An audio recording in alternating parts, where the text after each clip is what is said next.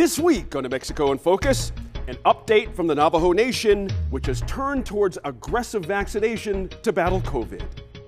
The fight is not with one another. The enemy is COVID 19. And in our way of life teaching, that's the monster. Plus, the legislature is set to start its 60 day lawmaking session. We'll preview the action. New Mexico in Focus starts now. Thanks for joining us this week. I'm your host, Gene Grant. There's a lot of uncertainty in our show this week as lawmakers head back to the state capitol. COVID protocols will dictate the pace of much of the action. They're also dictating a lot of our lives as New Mexico unveils the next steps in its vaccination plan and tries to avoid costly and embarrassing mistakes in determining just who should get a vaccine. And of course, by the time next week's show comes around, we'll have a new president. The ignominious end to the Trump administration may have lasting impacts for Republicans. Here's the line.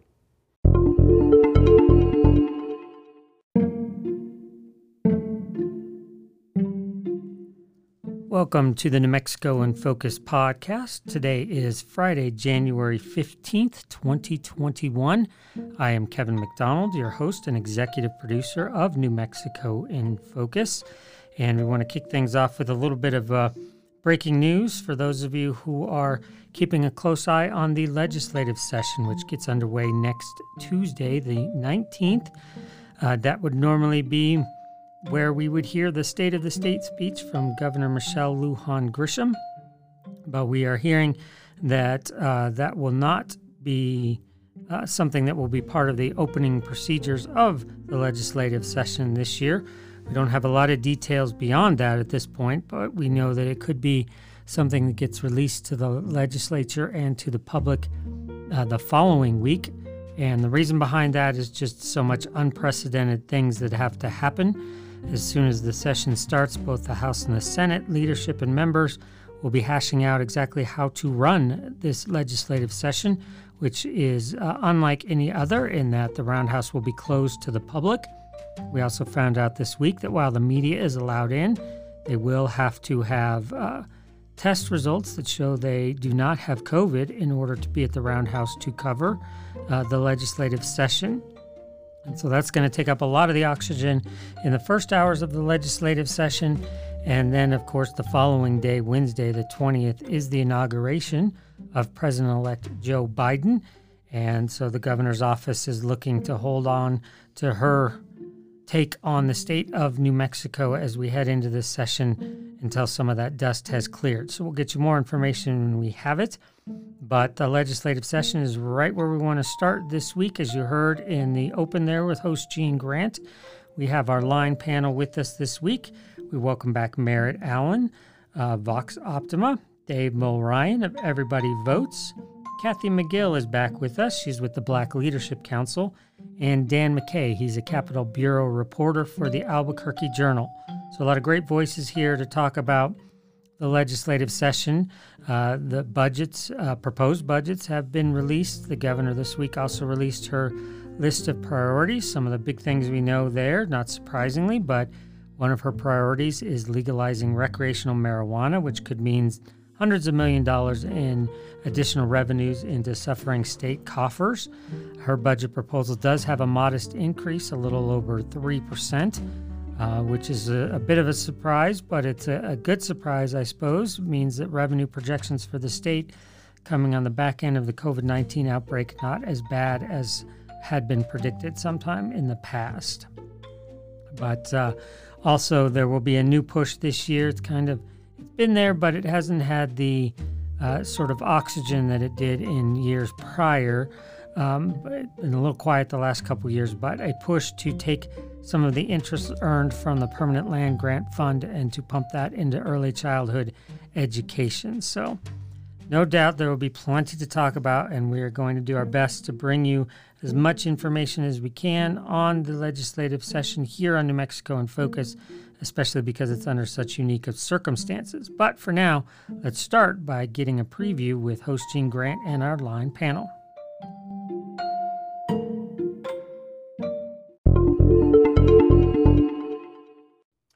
On Tuesday, for the fourth time in 12 months, lawmakers will come to the state capitol as New Mexico navigates its way through the pandemic.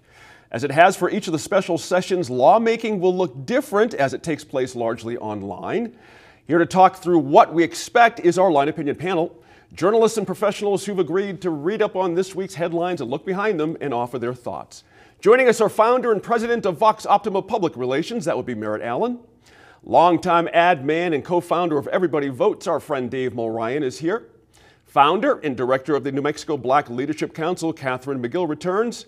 And back at our virtual table for the first time in a while is Capitol Bureau reporter Dan McKay of the Albuquerque Journal. Dan, I'm going to start with you here because you're the obvious place to start. A two month session in the middle of a pandemic. Let's talk about this. Lawmakers aren't planning on coming to the Capitol every day, are they? I, I, I want to get some clarity on that first. Yeah, it's going to be an enormous cultural change for the legislators, lobbyists, advocates, everyone. Um, uh, they are planning to do, the legislature is planning to do much of its work um, online. Uh, we're talking about virtual committee hearings over Zoom, um, allowing people to call in, uh, that kind of thing. Uh, there is some talk about limiting the floor sessions, which is the uh, the meeting when all the legislators in a chamber are together. Um, uh, to avoid having these uh, large gatherings all at once. Uh, but yes, it's it's going to be a, a, an unusual session for sure. Mm-hmm. And Dan, for you and your peers, I got to imagine if, it's my understanding that media and staff have testing requirements. How's that going to work? Lawmaker requirement, all that kind of thing. They're, you're all in the same building, are you not? How, what's the situation there? Uh, yes, we're going to be uh, required, uh, media members are required to be tested every, um, well, we have to have a negative test within five days. So um, we'll probably get tested maybe once a week. Um, uh, we there will be Department of Health testing on site that staff members and media can use. Um, uh, the legislators, uh, I don't believe they can be required to take a test, but they are being uh, encouraged encouraged to take one. Hmm. Um, Los Alamos National Laboratory uh, did a lot of study, a lot of statistical modeling on how the session might contribute to disease spread, and one of their key recommendations is to was to do uh, pretty vigorous testing. Um, so that anyone who's positive, even if they aren't feeling sick, uh, that it can be caught as quickly as possible, and their their contacts can be traced, and and isolation and quarantine procedures can be mm-hmm. started. I appreciate that. Just let the folks know what's happening up there on the nuts and bolts stuff. It's important. Uh, Kathy McGill, uh, both the governor and lawmakers have released their recommended budgets. As we know, the Journal reported on this as well as Dan knows. A big difference is pay raises for teachers and state workers uh, in the legislative budget, but not in the governor's. How do you see this shaking out? Is something going to come out of it for raises for folks, or should they not plan on it for 2021? Um, I I think that they should probably not plan on it. However, um, it, it, seems like everyone is saying that that the revenue is better than expected, right? And so state employees are probably looking for that raise. Um, and and but the reductions in the budgets are less than what was anticipated. It was 5%, and I think now, you know, 3.6% down. Um, so, you know, there's room for raises, and I think that state employees are looking for raises because they've had some, uh, had to make lots of pivots, working from home, mm-hmm. um, doing lots of additional uh, uh, pivots to make sure that they can continue to provide service um, I say they deserve it, and we got to look to see if there's a way that we can offer them cost of living adjustments that are commensurate with the mm-hmm. changes in in uh, things that they have to cover, um, just as as individuals. You know, Dave Mulryan, as, as uh, Kathy's talking there, it's interesting to consider uh, David Abbey at the LFC Legislative Finance uh, Committee actually pointed out state workers haven't had a raise, they've had raises in like fewer than half the years over the past dozen or so. Uh, right. So I guess the same question. You know, I don't want to get hung up on raises. We got a lot more to talk about, but right. just a quick thought on that, and I want to pivot to something else with you real quick. I mean, if, as far as I can see, you can never pay teachers and good, solid state employees too much. I mean, they they deserve to be paid well, and I think that we should find the resources to pay them. But I would also think that it's important for us to recognize uh, President-elect Joe Biden told us uh, yesterday that he's not going to worry about the deficit, and so that has big um, implications for the states.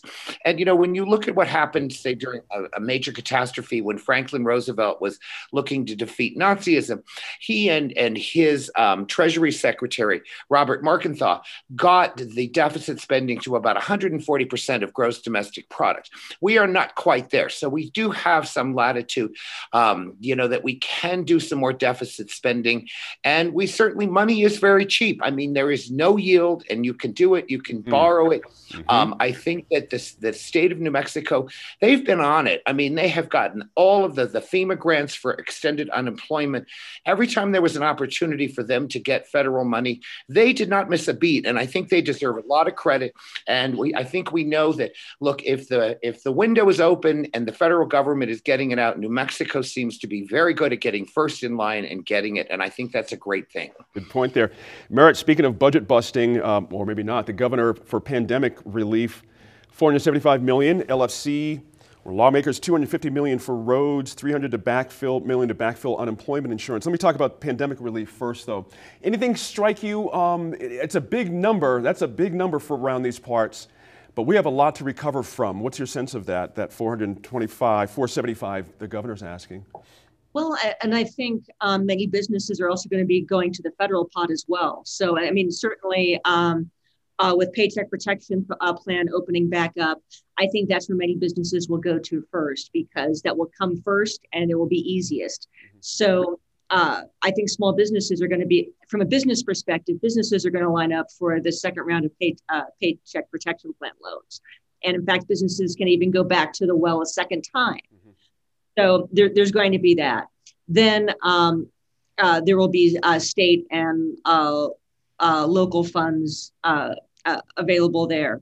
So um, it, it's it's a lot. I think it may be considered um, a drop in the bucket compared to what's coming um, from the fe- the federal relief. Right. I think it's it's cushion. It would not surprise me if it doesn't take um, a few months for the state fund to be depleted or if it's even not completely depleted because the federal money the federal money coming in will be so tremendous uh-huh. interesting point there. Uh, Dan McKinley, swing to education here real quick. Both budgets, uh, meaning the governor and LFC, boost money for extended learning programs. And of course, there's the constitutional amendment, of course, asking to take a bigger bite of the permanent fund for early childhood education. I got to ask, it, it, in your sense, is this the year that has a possibility of passing? actually dipping into this? Uh, yeah, for sure. I would say that this is um, uh, probably it, it's probably the supporters have reason to be optimistic um, beyond any year before. Um, the permanent fund issue was um, uh, was debated pretty thoroughly in primaries. Um, uh, we have 11 of the 42 members of the state senate are um, are going to be new to the chamber. Uh, several uh, of the key Senate leaders have uh, lost their primary challenges to more liberal um, senators. So um, uh, the composition of the Senate has changed a lot. And that is key for this issue because it, it has passed the, the House four straight years, and the hangup has been the Senate. So um, I, I, would say things are, um, are looking reasonably good for that. Um, but again, it's eh, you know I wouldn't underestimate how many potential snags there are for any bill, even if everybody supports it. Very um, good point. It could be that senators decide, um, well, they support tapping the permanent fund, but they don't want to use it for the same purpose the House does. I mean, there are all kinds of potential um, uh, debates that could arise, but I would say that it's um, it's it's it could reach the finish line this year. Hey, Dan, I got a quick question for you. Something just came to mind that's kind of interesting. Um, chairmanships for committees. Any sense of where that's headed at this point? And, and when will we know? Is there a traditional time when these things are, are, are let out to the public? I'm, I'm confused how that process works, but do you have a sense of that at this point? Uh, I don't think that we're going to know uh, the chairpersons for the key Senate committees until um, after the session starts. Okay. Uh, the, the most uh, important first thing that happens is that the Senate is going to choose a new uh, Senate President pro tem. Uh, Mary Kay Papen, the, the longtime president, she lost her reelection uh, bid in, in the primary. she was among the more moderate or conservative Democrats. Um, the leading uh, candidate to replace her, nominated by Democrats, is Mimi Stewart. She's an Albuquerque Democrat, um, uh, considered much more liberal than Papen. Um, and assuming Mimi Stewart is confirmed as president, she will have uh, tremendous influence over who the committee chair chairs are. Um, uh, several of the more moderate or conservative Democrats uh, were committee chairs who lost in the primaries. So um, I think the expectation is that they will be replaced by more liberal members, um, and that really could uh, that really could change the political landscape in the Senate. But we probably won't know till that first week. Mm-hmm. Hey, Merritt, real quick, we're down about a minute and a half. I want to get you and Kathy in on, on uh, a question each. You're on the redistricting uh, task force. Seems to be set to re- recommend a second, a seven-member commission to handle the task every decade. What's the quick take on what we should expect out of this group? Uh, you'll be seeing uh, le- uh, legislation uh, bipartisan, uh, sponsored by Senators Ortiz y Pino and Senator Moores. Mm-hmm. Uh, and it will call for an independent redistricting commission, seven members, two Democrats, two Republicans, two with no party affiliation whatsoever. It will be chaired by a retired Supreme Court justice. Mm-hmm. And they will be required to have no fewer than 12 public hearings as they draw maps for the US Congress U.S. Uh, state legislature uh, districts and uh, state public education commission. Uh, this is a big deal because we do not have any specific process for redistricting. It's different uh, every 10 years, it's a different process. Too often, lawmakers are the ones who are deciding the districts, not the voters. And so lawmakers choose districts, voters have no say. And so this brings uh, fairness, it brings transparency, and um, it ensures complete compliance with the Voting Rights Act, which is really the most important thing we're talking about here. And it protects our underserved communities and populations. So I was really pleased to be on the task force. Um, I also need to mention that uh, line panelist Tom Garrity was also on the task force, a number of legislators, a number of uh, tribal and Pueblo representatives, as well as uh, just community and business leaders around the state. Uh, very satisfying work. I'm proud of the recommendations we came for, and you can read the report at newmexicofirst.org. But look out for that legislation. And please, um, if you support fairness and transparency in redistricting, call your legislator and tell them to support the establishment of the redistricting commission. Mm-hmm. I want to talk to you more about that in detail a little bit later. Kathy, super quick. I just I can't leave you out though. Can can folks really expect to feel they're part of the democratic process during this Zoom period with our legislature, our citizen legislature. What's your sense of that? Can we really serve folks with, with this system? I think so. I think in the midst of adversity or difficulty, as Einstein said, lies opportunity. There's an opportunity for people who may never have traveled to Santa Fe to be a part of a committee hearing on a Zoom call and and listen to what's going on and how we're deliberating um, these policies and procedures. And so I think that it actually opens up a new frontier for people to be able to participate and that it is going to change the way we do all kinds of things. Uh, we do a lot of training in the Mexico Black Leadership Council. And so we think the future of training is going to be online. And so I think this is uh, there's an opportunity for us to participate. Well said. I have to agree. I think there's a good opportunity here. We appreciate that for sure. We'll be watching closely both the debates and the impact of COVID-19. Speaking of, we want to take some time this week to check in with Jonathan Nez, president of the Navajo Nation, one of the largest tribes geographically, certainly, and by population.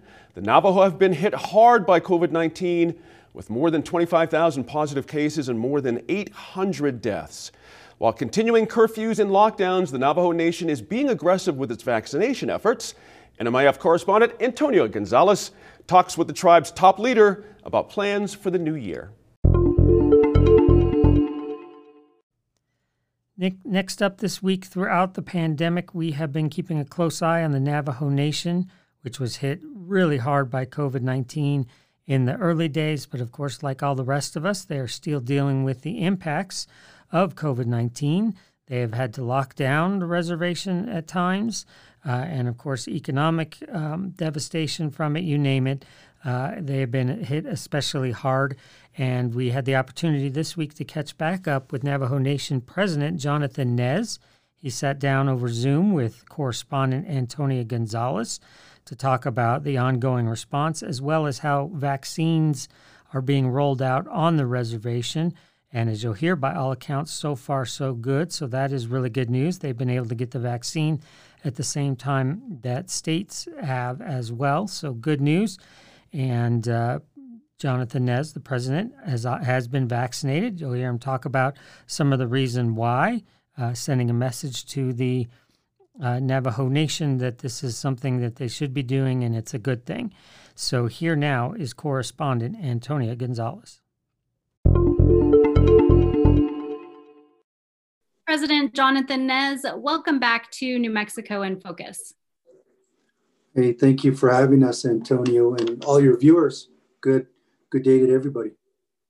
And uh, President Nez, you joined us back in March of 2020, shortly after COVID 19 hit the Navajo Nation. Mm. Tribes now in another wave.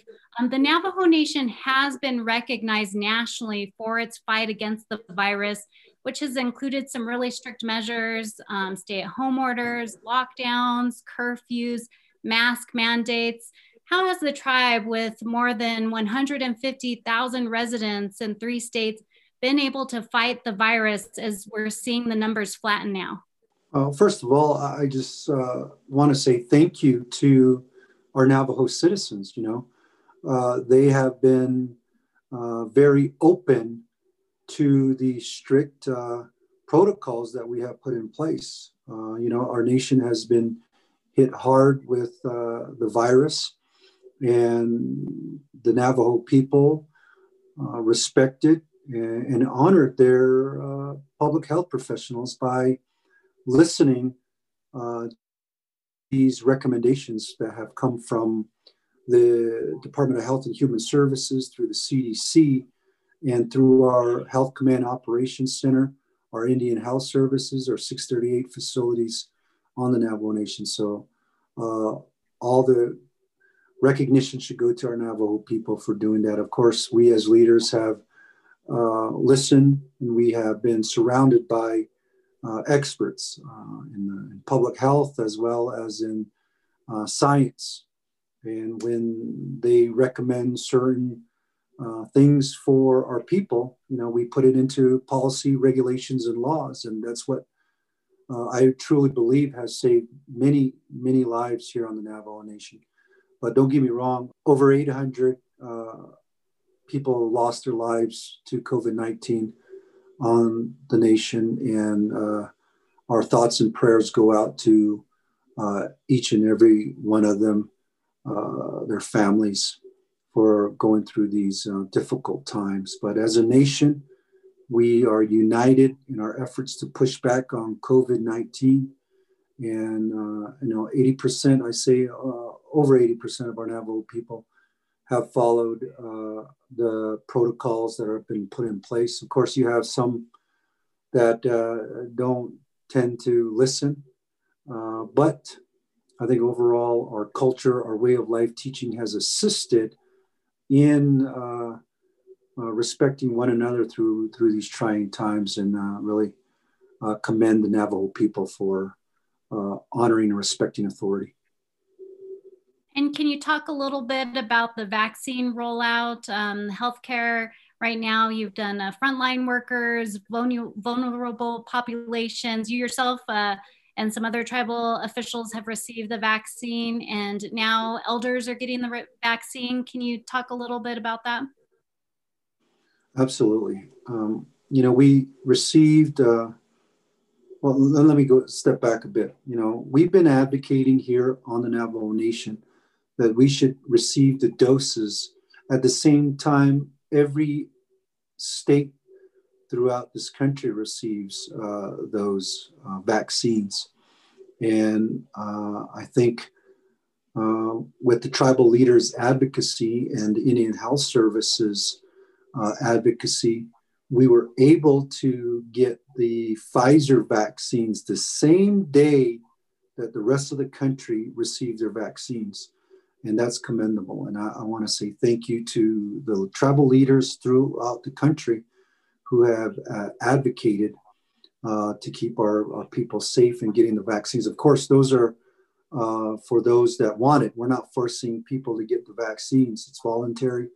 Uh, here on the Navajo Nation, Uh, Pfizer, we have a relationship with them. Uh, over 200 uh, residents of the Navajo Nation have uh, been a part of the clinical trials for Pfizer and BioNTech, and about 80% of those uh, are Navajo people. And so we know that the efficacy is there uh, in, and uh, first and second doses, 95% pushing back on the virus is, is good uh, statistics. And uh, even our own Navajo professionals, our Navajo medical doctors, have really uh, advocated uh, that our Navajo citizens get vaccinated. And so there's been uh, a big interest here on the Navajo Nation to take the vaccine. Of course, you might have known uh, New Year's Eve, uh, myself and other leaders of the nation and IHS leaders took the Pfizer, uh, Pfizer vaccine. And, and, the reason we did that was, of course, the first uh, phase 1A were um, healthcare professionals and uh, those that are on the front lines in the healthcare field got their uh, vaccines, got their shots. And of course, you know, they're, they're well informed of, uh, you know, the side effects, what goes into the vaccines.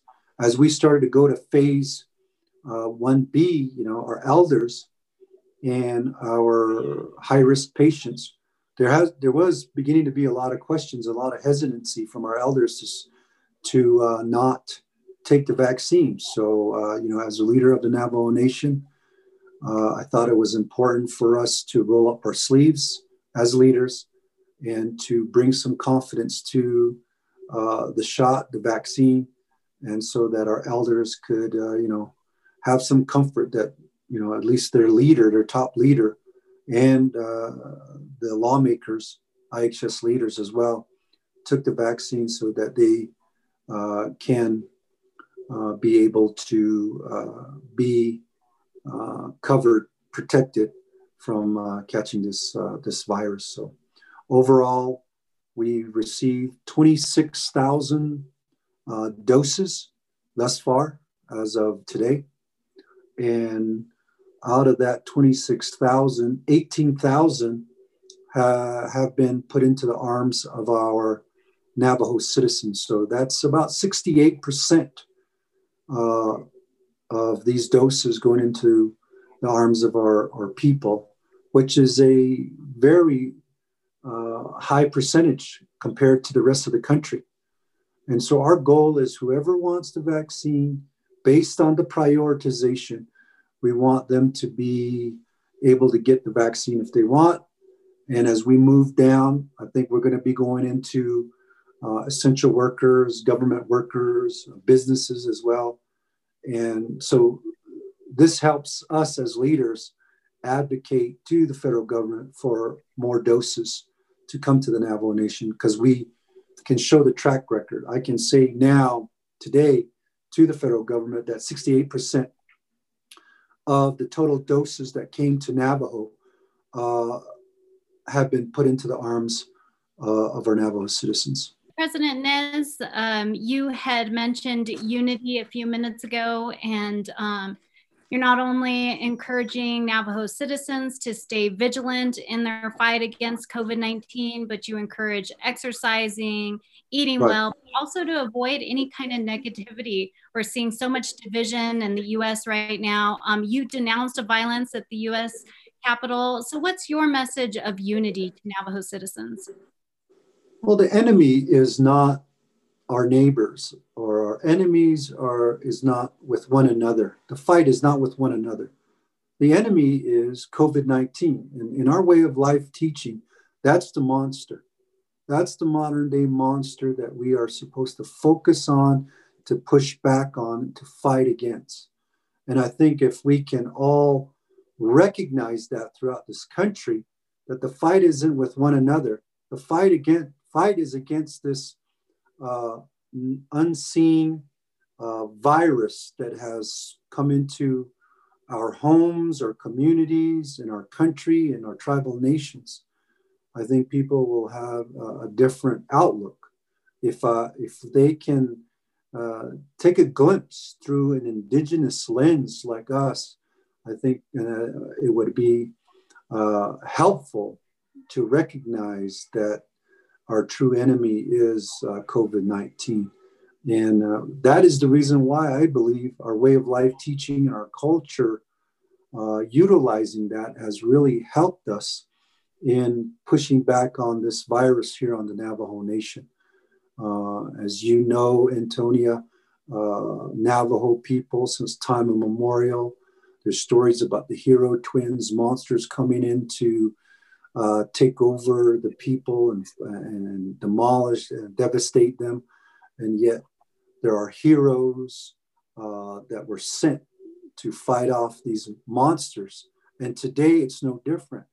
We have modern day monsters. We got COVID 19, we got diabetes, we got uh, heart disease, cardiovascular disease, we have um, domestic violence, uh, sexual violence. You know, these modern day monsters are there, but we do have the weapons to combat uh, these the enemy. And for instance, for COVID 19, if you're going into battle, you have to be equipped or you have to have the armor to fight off your enemy. And one of the pieces of armor is a mask, is to wash your hands with soap and water, to social distance, and to stay home. In our tradition, home is the place where sovereignty begins. And then we delegate that to others for instance, in an election, we delegate our individual sovereignty, our inherent sovereignty, to an individual to make decisions on our behalf. And those are our lawmakers and the president. And that's how we view things through our lens as uh, Indigenous peoples uh, here in this country. Well, thank you for sharing the resilience of the Navajo Nation and uh, Indigenous people across the country. Uh, President Jonathan Nez of the Navajo Nation, thank you for joining us again on New Mexico PBS. Thank you for having us, Antonia. God bless everyone.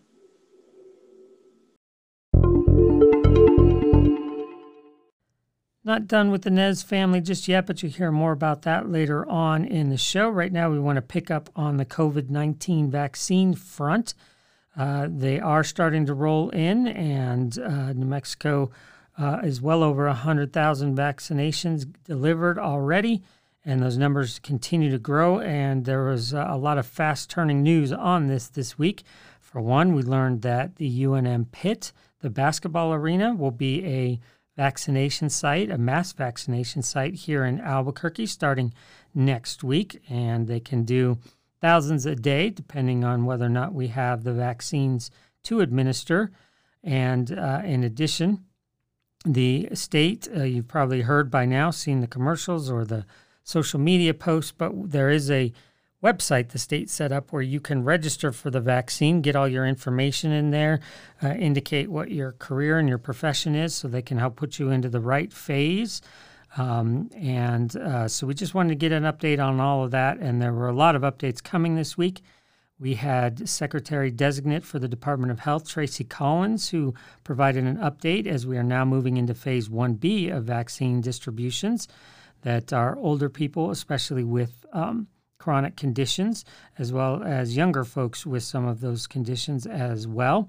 So you're going to hear from Dr. Collins, as well as the uh, hospital administrators and officials from our big three hospitals that's the UNMH Hospital, Presbyterian, and Lovelace, talking about how the vaccine rollout is going for them. So we'll get you caught up here. Then we'll be back to talk with the line as well. As of today, we've had more than 170,000 doses delivered to New Mexico, and we've administered 78,143 doses. Within the last seven days, we've administered more than 30,000 doses. And this again is based on 81% of providers reporting. So the good news is New Mexico has one of the highest administration rates in the country. Within the last three weeks, we've had nearly 400,000 New Mexicans to register for their vaccine. We encourage all of you to register. It is the way that you can get yourself in the queue, and then we can follow up with an appointment so that you can get your vaccine. You can modify your profiles at any time. And again, you will receive notification when vaccine is available at a nearby location. So I wanted to walk you through the phases for distributing the vaccine. So as you know, phase 1A was the phase we were current we were in just before we opened up 1B. And 1A, just to reiterate, hospital personnel and personnel in congregate settings. Um, and so we've now opened up 1B. And I want you to understand that we're starting with, in sequential order, persons 75 years of age or older, and then persons 16 or older with at least one chronic condition, and then persons who are frontline essential workers, followed by vulnerable populations. And I really want to encourage persons who are in 1A or 75 years of age or older to make sure you're registered so that we can move you to the front of the line and get your vaccine. Now, when we talk about sequential, what we're wanting to do is to reach as many as we can uh, who are 75 or older, and then move to those who are 16 or older with at least one chronic condition. Those conditions can include cancer, chronic kidney disease, immunocompromised, asthma, obesity, or hypertension. What I just read there is not an exhaustive list, but it gives you an example of what we mean by a chronic condition. Please keep in mind that a substantial number of New Mexicans will meet eligibility based on that one group, being 16 or older with one chronic condition. We also have frontline essential workers who are key to keeping us functional and that includes K through 12 educators or those who work in higher education who cannot work remotely, and grocery store workers. And again, we have a list that we've made available that includes frontline essential workers. As far as vulnerable populations, we're talking about shelters, about our youth, about detention centers, correctional facilities. These are vulnerable populations because these are people most likely to be infected who don't have the option of distancing themselves. And so they're more at risk for COVID and they're more at risk for dying. So we really have to be very efficient and strategic in getting them vaccinated as doses are available. After 1B, which we're looking at covering the winter through the spring, we'll move to 1C. And then after 1C, we'll move to phase two, which is a general population. Dr. Collins, and I apologize if you've covered this to, to any extent. Um, do you sort of expect um, a steady stream of vaccination doses? Do you expect that to increase as production increases? And how far out um, do you know how much you're going to get? Thank you. Yes, thank you, Matt. So we do expect currently um, a steady stream, but we're looking each day. And as we have a new administration coming in the door, we're hoping that that supply increases, but we will know more later. Um, and so, really, the idea is to vaccinate as many people as we can and to reevaluate on an ongoing basis the doses we have and how many more people we can vaccinate. The progress that New Mexico has made regarding vaccinations is truly remarkable. Uh, we're standing out in this country in a very positive way. Uh, we're excited to uh, support the state uh, Department of uh, Health as they move through the next phase of vaccinations. Uh, we're encouraged by the number of healthcare workers who have stepped forward to receive the vaccine. To date, Presbyterian has administered over 11,000 doses. But the hope of the vaccine must be balanced with the reality that COVID 19 is still spreading in our community. Our state and local percent of positive COVID tests remains too high, uh, as are hospitalizations and daily case counts too high. We must remain vigilant about protecting ourselves and those we love. While vaccine efforts do continue, we encourage New Mexicans to continue practicing COVID safe behaviors, such as avoiding large gatherings and wearing masks properly over our noses and mouths uh, when we're out in public anytime. Here at Lovelace, um, as well as the rest of our health systems across the state, we're supporting the state in these efforts. And as already been mentioned, um, our state is doing really well. We're really moving in the right direction to be able to try and vaccinate as many people as possible as quickly as possible. We've so far have done about 65% of our employees and want to continue with concentration on those high risk groups.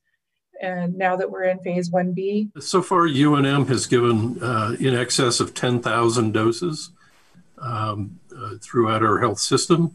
Uh, we're still focused on uh, healthcare workers who have direct patient interactions uh, on a regular basis. Uh, administrative staff or those who are working from home uh, are now being encouraged to utilize the Department of Health website. Uh, we're not uh, intending to uh, do anything other than uh, shift to utilizing the website for the rest of our employees. We have seen some increased interest of people who originally said, you know, I'm not sure about taking the vaccine and had some reluctance. And now that I think they have seen their colleagues take the vaccine, without problems. We've had additional people sign up for their first doses. So now that the state has allowed us to move to 1B, we will be expanding what we're able to do. And so we're actively making plans to be able to move into our next level or next tier. COVID count numbers may be coming down, but this is our high season. Uh, so overall hospitalization numbers are still quite high. Um, for the second part with regards to morale, it was immediate boost in morale. Uh, people finally had hope uh, that there was light at the end of the tunnel, that uh, perhaps we could uh, become more normal by the end of this year. And again, you know, I, I think the reduction in stress for for people to feel that they have a measure of protection. Of course, they're still wearing PPE and doing all the appropriate things, but it's just an additional measure that gave them security. So I think it has helped um, the numbers coming down ha- has been helpful. I think people have seen how the community and state has pulled together and tried to make a huge effort to reduce those numbers. And so, you know, we, we thank everyone for doing that because that has been exceptionally helpful as well. Yeah, I, I can't overemphasize the uh, the joy and relief that our, our workforce has had uh, with the advent of the vaccination. Um, and I think also starting to see that we're on uh, what appears to be a downslope in terms of hospitalizations and the number of COVID cases occurring in our community. Uh, those things combined have really boosted morale significantly and given our frontline uh, workers uh, the the added uh, added juice to keep going forward. Uh, these are tough times, and our healthcare workforce has been working hard. All right, so that's some of the latest on the vaccine rollout here in New Mexico. Of course, next week we will have new federal leadership on the vaccine rollout. President elect Biden has already indicated he wants to release as many vaccines as possible, as fast as possible. And so there'll be a lot of additions to all of that coming up very soon. We will continue to stay on top of that. But before we leave the vaccine issue behind, we want to check back in with the Line Opinion Panel for their thoughts and observations about the rollout to date. With New Mexico taking the first step into phase 1B of vaccinations, and again, that means people over age 75 and those 16 and older if they have a pre-existing conditions. It seems we're starting to turn the corner, or at least we can see the corner from here. That means something.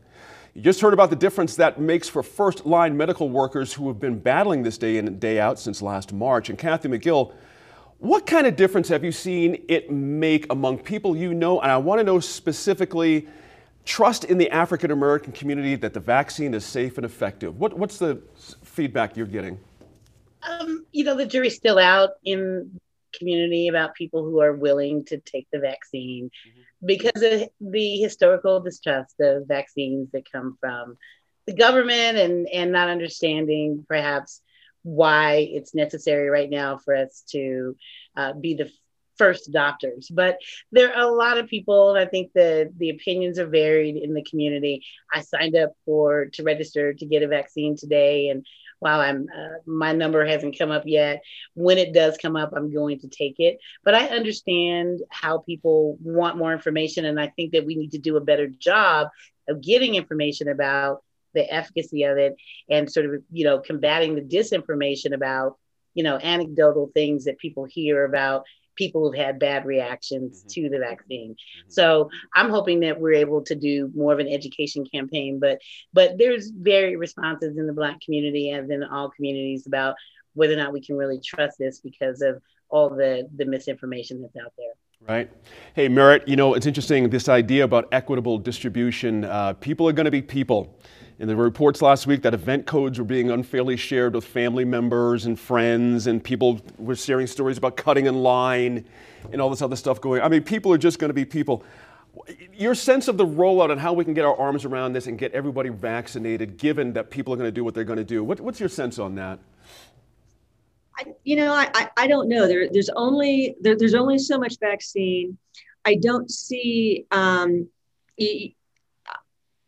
I don't see too many ways to game the system. Mm-hmm. Um, you, you, go in with a name and a birth date. Um, uh, I've registered my entire family. Mm-hmm. Uh, so we have, um, uh, you know, an 87 year old and two 50 somethings. I mean, my mom is pretty good with makeup, but I'm pretty sure um, if I try and go go in as her, um, people are going to figure it out. Interesting. I'm with you. So, I'm with you. They'll figure it out. They'll figure it yeah, out. Yeah, I, I, I, I don't think it, it's. I just don't think there, there's enough cheating going on to be too worried about it. Will there be some? Well, the state yes. says they're on top of it now. The state says they've, yeah. they, are on to it. So I think that's enough of a risk a risk to be concerned about. I think I think the main thing is is to make sure that uh, the distribution plan is such that we make sure that everyone is able to get the second dose mm-hmm. with the stocks we have and just that that level of planning and logistics that's that's my primary concern rather than uh, my, I'm, I'm more concerned about the distribution um, planning end rather than the consumer end and um, who might be sketchy about it. Gotcha. That makes sense. Hey, Dave, interesting announcement the other day that the UNM announced that the pit will be available for vaccinations, for mass vaccinations. Shouldn't leave that word out. We're talking 1,600 people a day starting next Tuesday, then more than 3,000 a day three weeks later. I guess my question is this phase 1B, especially the underlying conditions. We're talking about a huge group of people here, upwards of a half a million in some reports uh, here right. in New Mexico. Uh, so that does that change things on our vaccination rollout? Do we have to lean I mean, into this? Mm-hmm. You know, I mean, let, us go back one little thing. So when um, after the Japanese bombed Pearl Harbor, Franklin Roosevelt stood up in front of the country and said, "We are really caught unawares here, and we need to build fifty thousand airplanes to combat what's coming." Mm-hmm. And you know, every expert said that's not possible. We can't do it.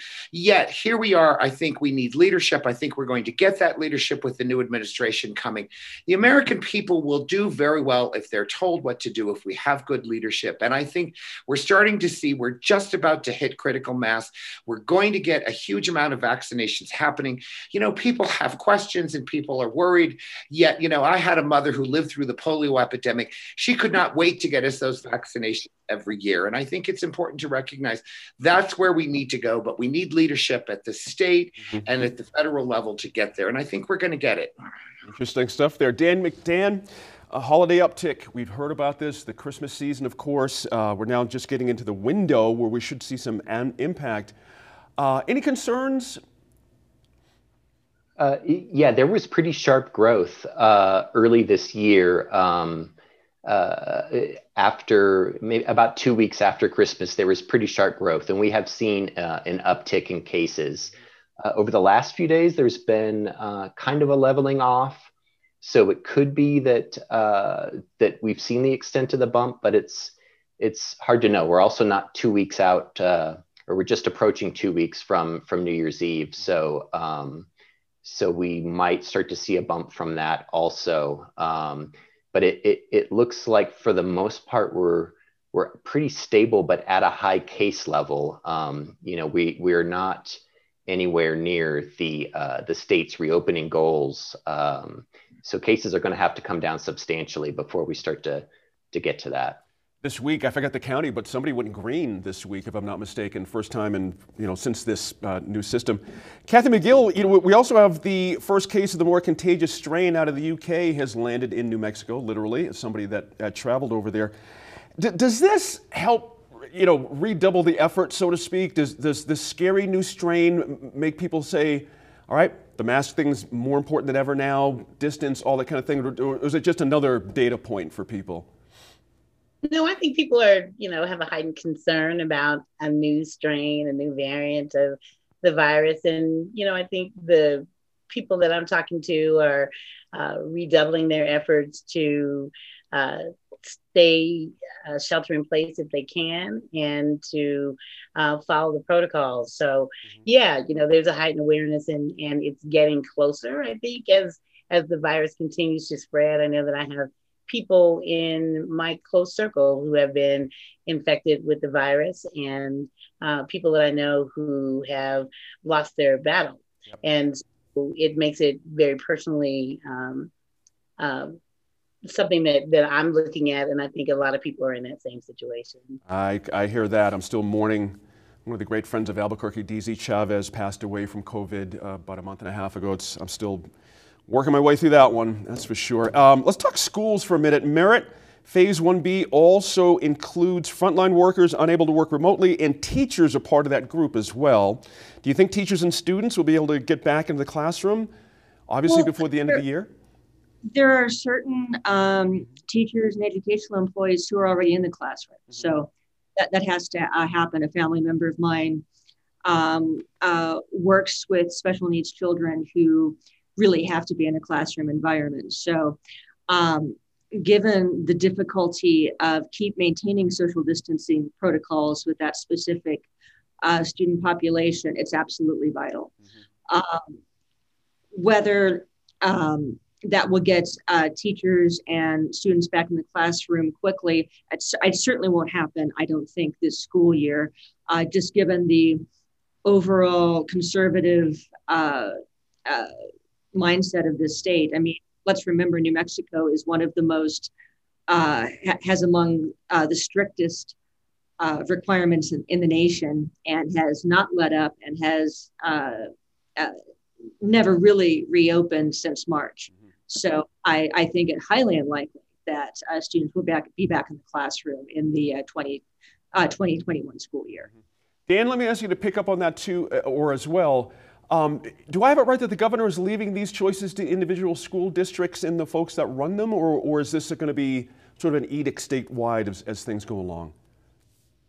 Uh, I, I, think at this point it's uh, county by county, and it depends okay. on what uh, statistical uh, information there is on the, the spread and the prevalence of the virus. Um, the governor has indicated that she wants to look more closely at uh, getting schools reopened this semester. Um, but again, her, her, you know, the power is divided a bit between school districts and uh, and the, the public education department.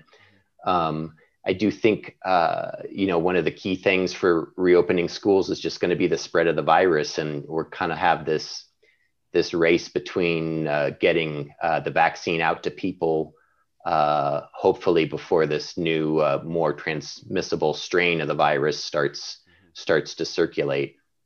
I think you're right. It's all going to be ten, depending on what the numbers show at that time. As Merritt said, maybe 2021 might not happen.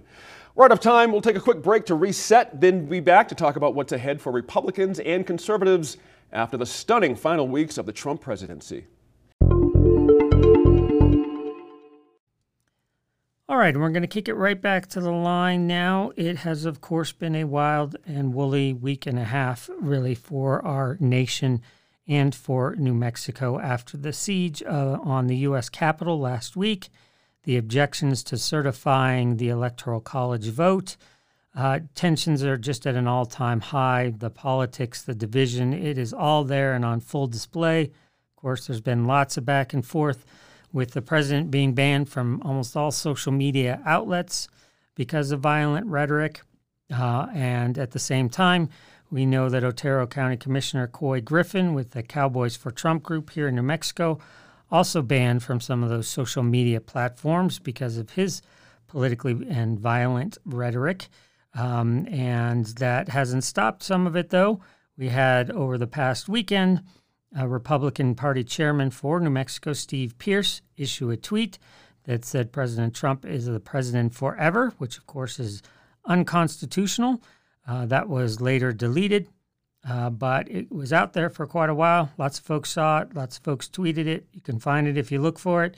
And Couy Griffin has not let up really in other ways of getting his message out, even indicating late this week that he will be there for the inauguration next week and he will be armed uh, for that. He's taking his guns, as he put it. So we really wanted to dive into response here in New Mexico to the president's uh, violent rhetoric and the divisiveness it continues to sow uh, as we head into this inauguration and into months of what we hope will be healing and a desire on all sides to come together on some common ground.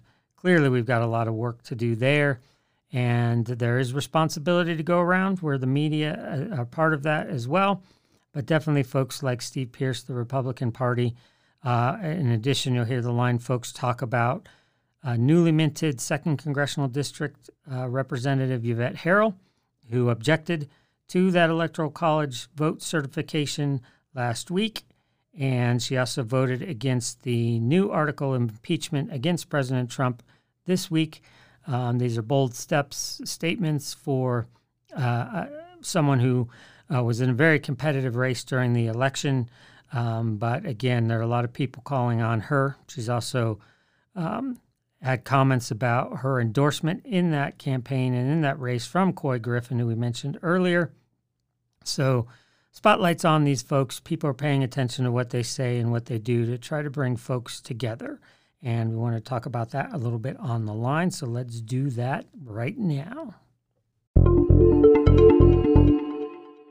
After urging supporters to march on the Capitol and at times using violent language to do so, President Trump has been impeached a second time. And while this was primarily a Democratic effort, 10 Republicans broke ranks to vote to impeach as well. Here at home, New Mexico's top Republicans are sticking with Trump. Over the weekend, Steve Pearce tweeted that Trump would be president, quote, forever.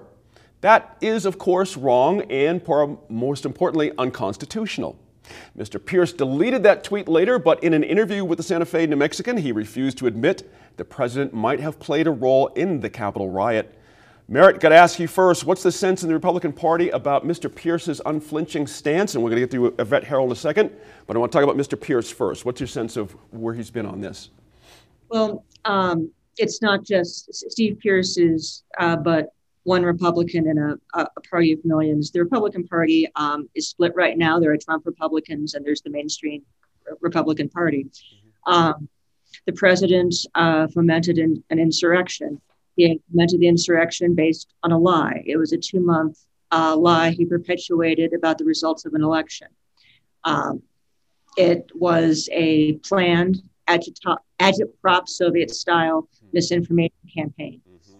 Uh, it was for no reason but uh, to try and overturn a constitutional process, which is, of course, um, our four-year, quad, you know, quadrat, uh, quadrennial presidential election. Um, it's deadly serious. Uh, he's an unserious man who uh, has threatened our democracy. So uh, the Republican Party seems to in some ways think that even after last week, as of January 7th, they can keep going about their business. The RNC chairwoman has been um, elected to, uh, on the national level, another term. And uh, the, the Trump movement is eroding, but uh, still there. And uh, this, this can't continue. The, the Republicans who voted to object to electoral college votes need to acknowledge publicly the seriousness and wrongness of their actions, and the Republican Party must repudiate Trumpism immediately and move on with a fresh, fresh slate for 2022. Mm-hmm. And importantly, the entire GOP organization has to rebuild voter confidence and trust in our elections with proactive and thoughtful engagement and outreach because thousands of American voters were convinced their votes were stolen thanks to this false misinformation campaign. And the, it's on the GOP to earn back their trust. Good point there. Um, Mr. Mulryan, I mentioned Yvette Herrell, our CD2 representative. And yes. Merritt just mentioned that everyone who stood up and opposed this in the Pennsylvania count and all that should be some in some way held responsible, or we just know who they are. What's your sense of where, uh, you know, how Yvette Herrell's situation is going to play for either independents, Republicans? How, do you, how are you reading the tea leaves from this? I mean, uh, you know, there's an old saying, a week is a year in politics. And I think that you know, when we start looking at what's going to happen to Congresswoman Herrell down this road, we don't know. Yet, I would also say that um, one of the mistakes, and I, I believe it's a mistake, is is that you know there's no sense in fighting the last election, and you know I think the Congresswoman is on the wrong side of this issue.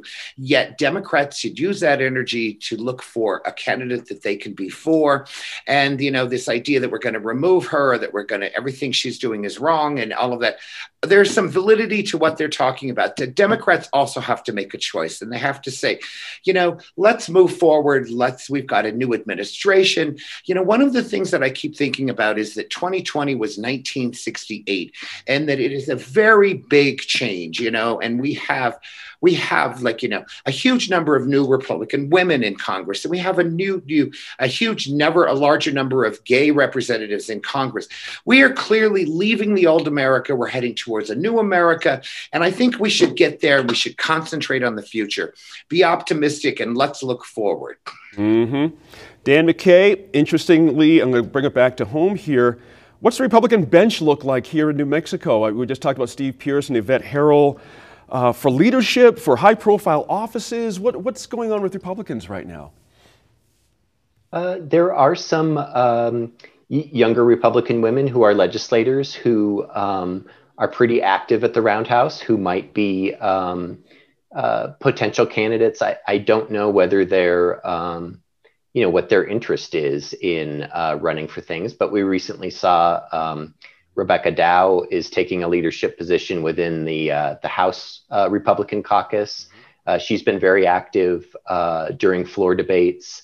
Um, Kelly Fajardo from Valencia County um, was one of the leading uh, legislators who worked on an anti-harassment policy a few years ago um, and raised questions about whether lobbyists were being taken advantage of. Um, you know, it's it's it's hard to see. A lot of the um, the the kind of Albuquerque area Republicans have uh, been wiped out of the legislature. So a, a, lot of the bench, in terms of elected officials now, you know, they're from more rural areas. Um, mm-hmm. Interesting point there.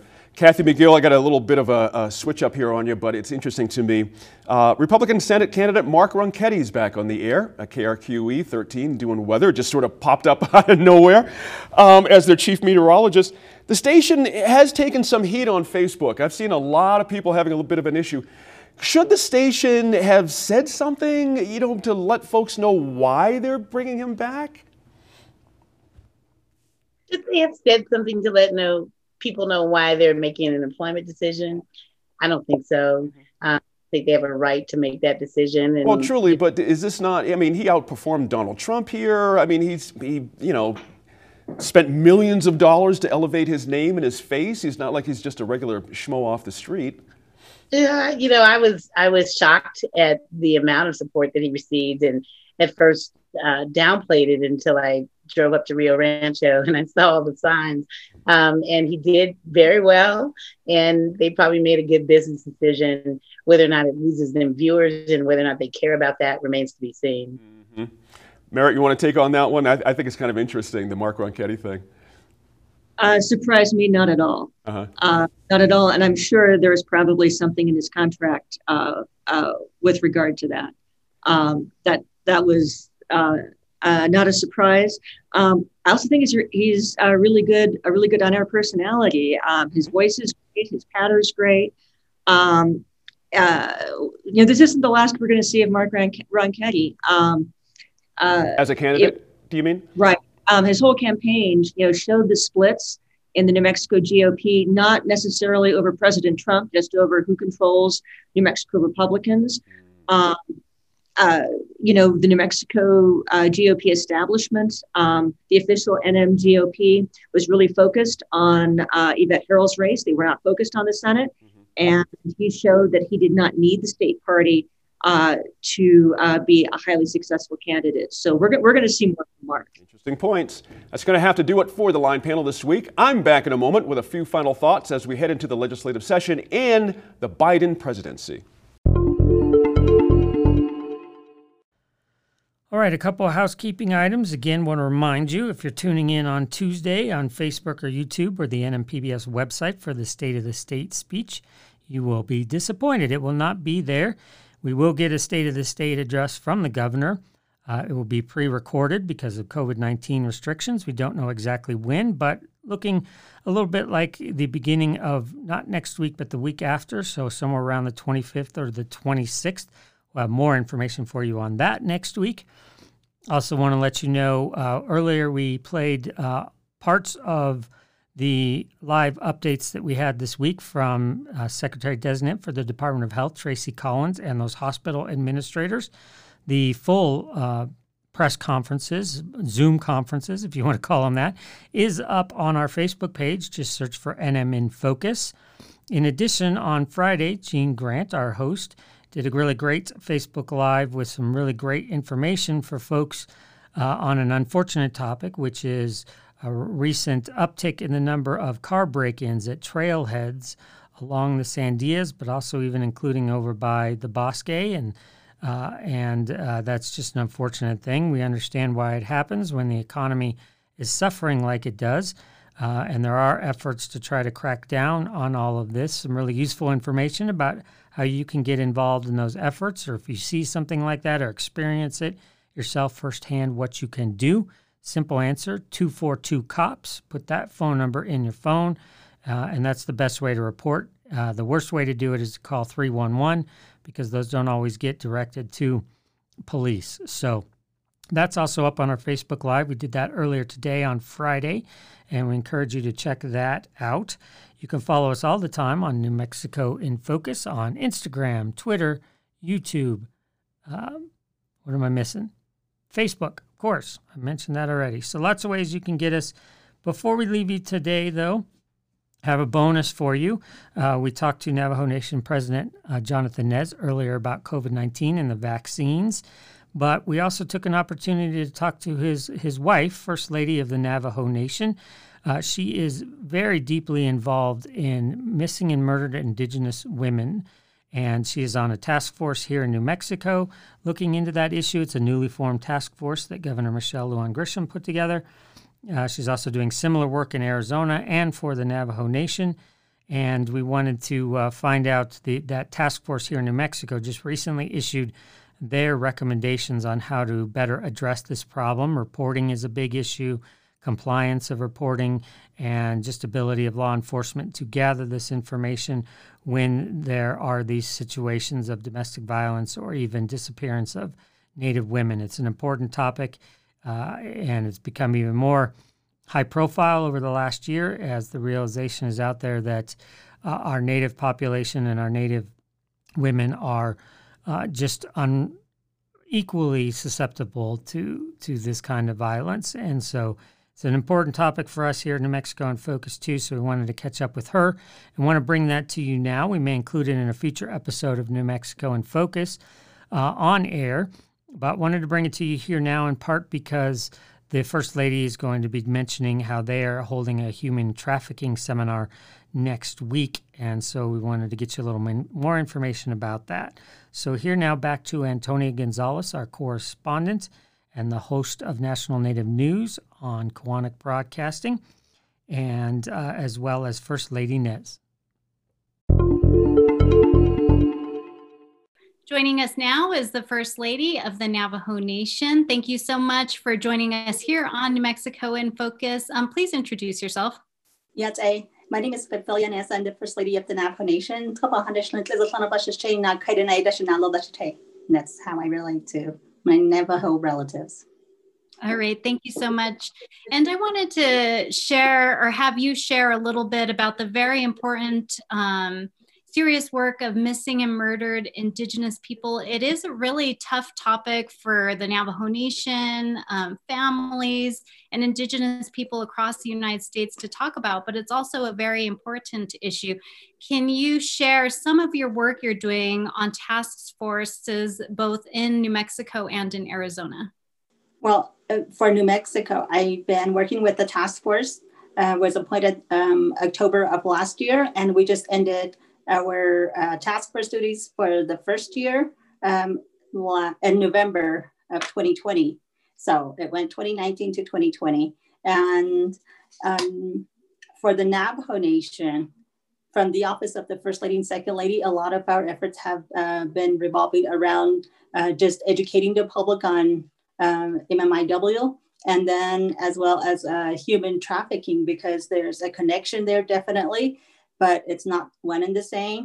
And then for the Arizona um, uh, human, uh, and the other one that we've been reaching out to is uh, the Arizona governor's uh, human trafficking and uh, yeah, human trafficking um, advisory council, and then New Mexico Human Trafficking Task Force. So it's been a lot of um, efforts of uh, partnering with them to educate the public on some of these items. And the task force here in New Mexico recently released a report of the work um, and recommendations for the governor and also New Mexico state lawmakers. What is the top priority that the task force found that needs to be done to address missing and murdered Indigenous people in New Mexico? It would be data collection.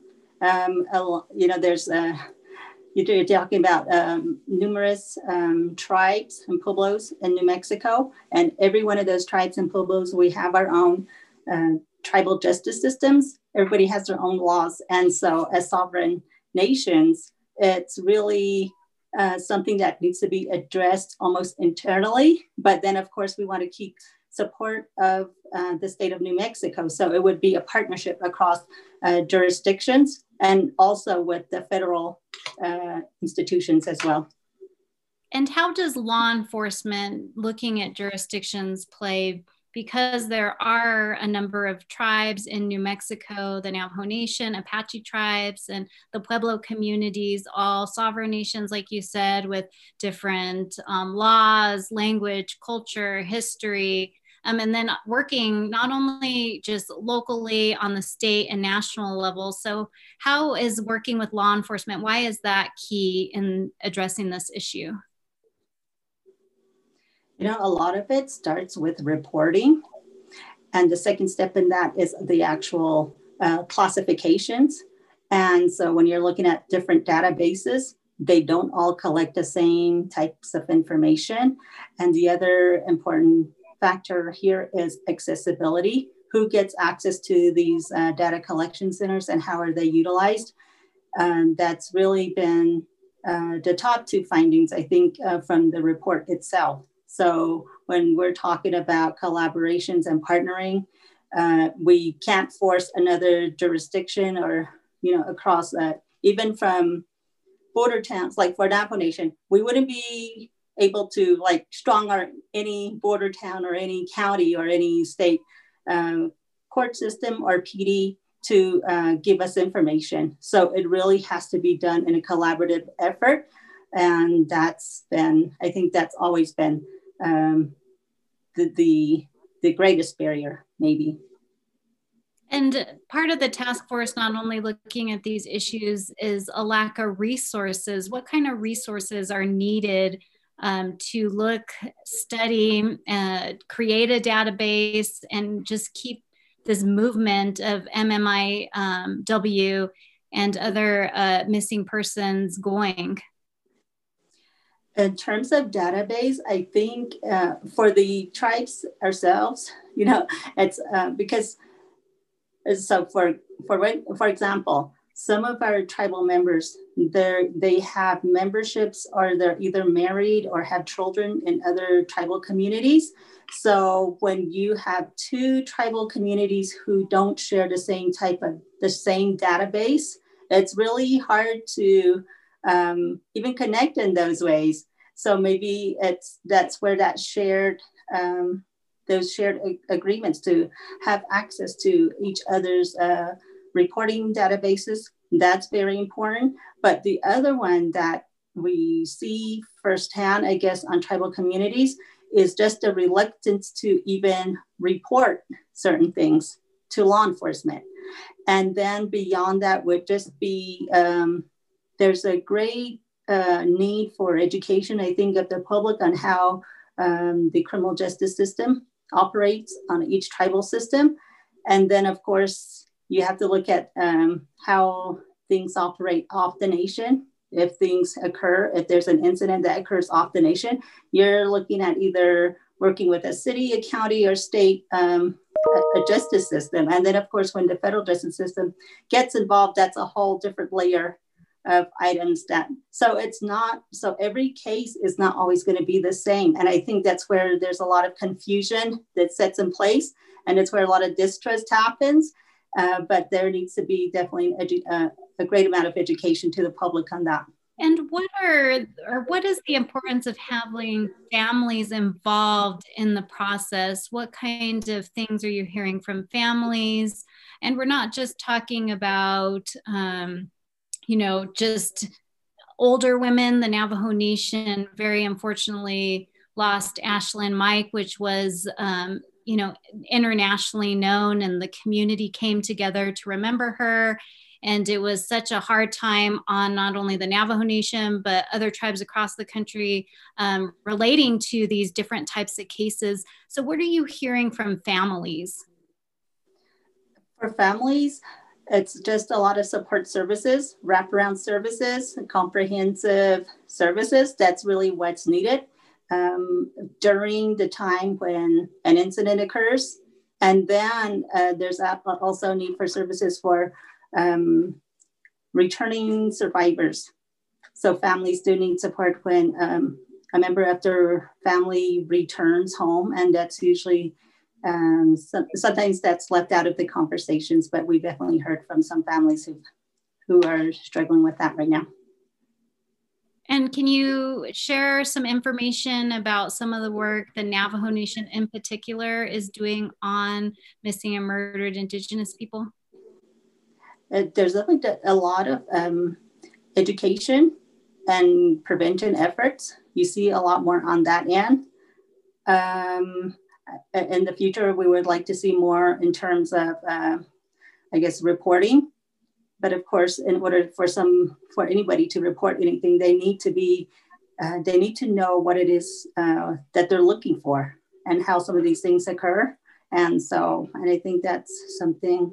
Maybe that's the reason why we don't have many people reporting because they don't know what it is that they're really seeing and witnessing happening in their own communities. And what is yours? What is some of the work you're going to be doing this year as we've entered a new year? What is some of the work that um, you would like to continue when it comes to missing and murdered Indigenous people? Well, next week from the Office of the First Lady and Second Lady, we are uh, hosting a virtual event just on the topic of human trafficking. And just to really give it's a it's almost like a human trafficking 101 uh, virtual event just to give the very basic information um, to community members about what it is and how to kind of spot, you know, some of the things that you can look for within either your own family, your nieces, nephews, or within your own communities when you go out to different places or even into border towns for doing shopping or anything like that. You know, some of the things, these things happen around us, but we don't necessarily know what is going on because we don't we don't know what we're supposed to be looking for. And is there any resource that people should reach out to or look to if they're in need of assistance? We'll be posting uh, resource links on our new website for the Office of the First Lady, Second Lady. Um, so that's where a lot of families will be, um, will definitely be um, making that known during the virtual event. We'll have a website and then a forthcoming app, so they'll always have access to those on there. Well, First Lady, thank you so much for joining us and talking about this very important and hard issue that many families and tribes across the country, including the Navajo Nation, are working on. Thank you.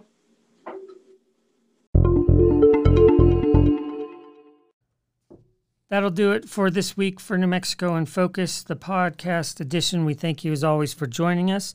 And as always, we want to leave you with some final thoughts from host Gene Grant, reflecting again really on what we saw play out in the violent uprising at the U.S. Capitol last week and how we cannot afford to underestimate the importance of that. Uh, and he paints a very vivid picture of imagine if that would happen in our roundhouse here in New Mexico and how jarring that would be. We know that uh, there is scuttle, there is talk, there are rumors of some not necessarily violent protests, but protests planned at state capitals on Sunday, on Inauguration Day, really anytime. We know security is ramped up at the Roundhouse. There is fencing going up around the Roundhouse. Really a sad sight for all of us to behold. And uh, one of the first times anybody can remember us having to cordon off our state capital like that.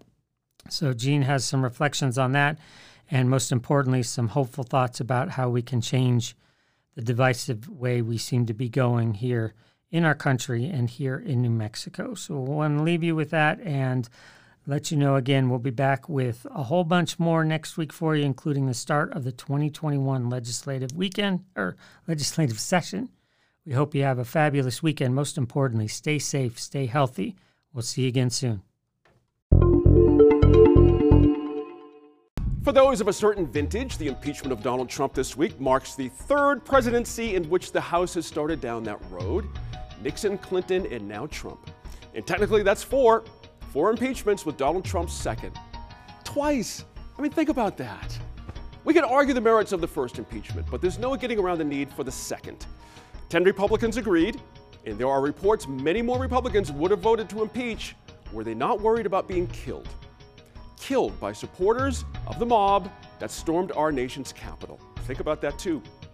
Members of our Congress afraid for their lives over a vote. I'd also ask you to imagine this. What if a mob rampaged through our roundhouse? A mob breaking windows and doors, running across the floor with zip ties, battling with state police. Why? It's, it will be over a lie. Because that's what this whole mess is all about a lie. The accusation that the election was stolen the basis for this whole thing is a lie. No lie, no insurrection. Think about that too.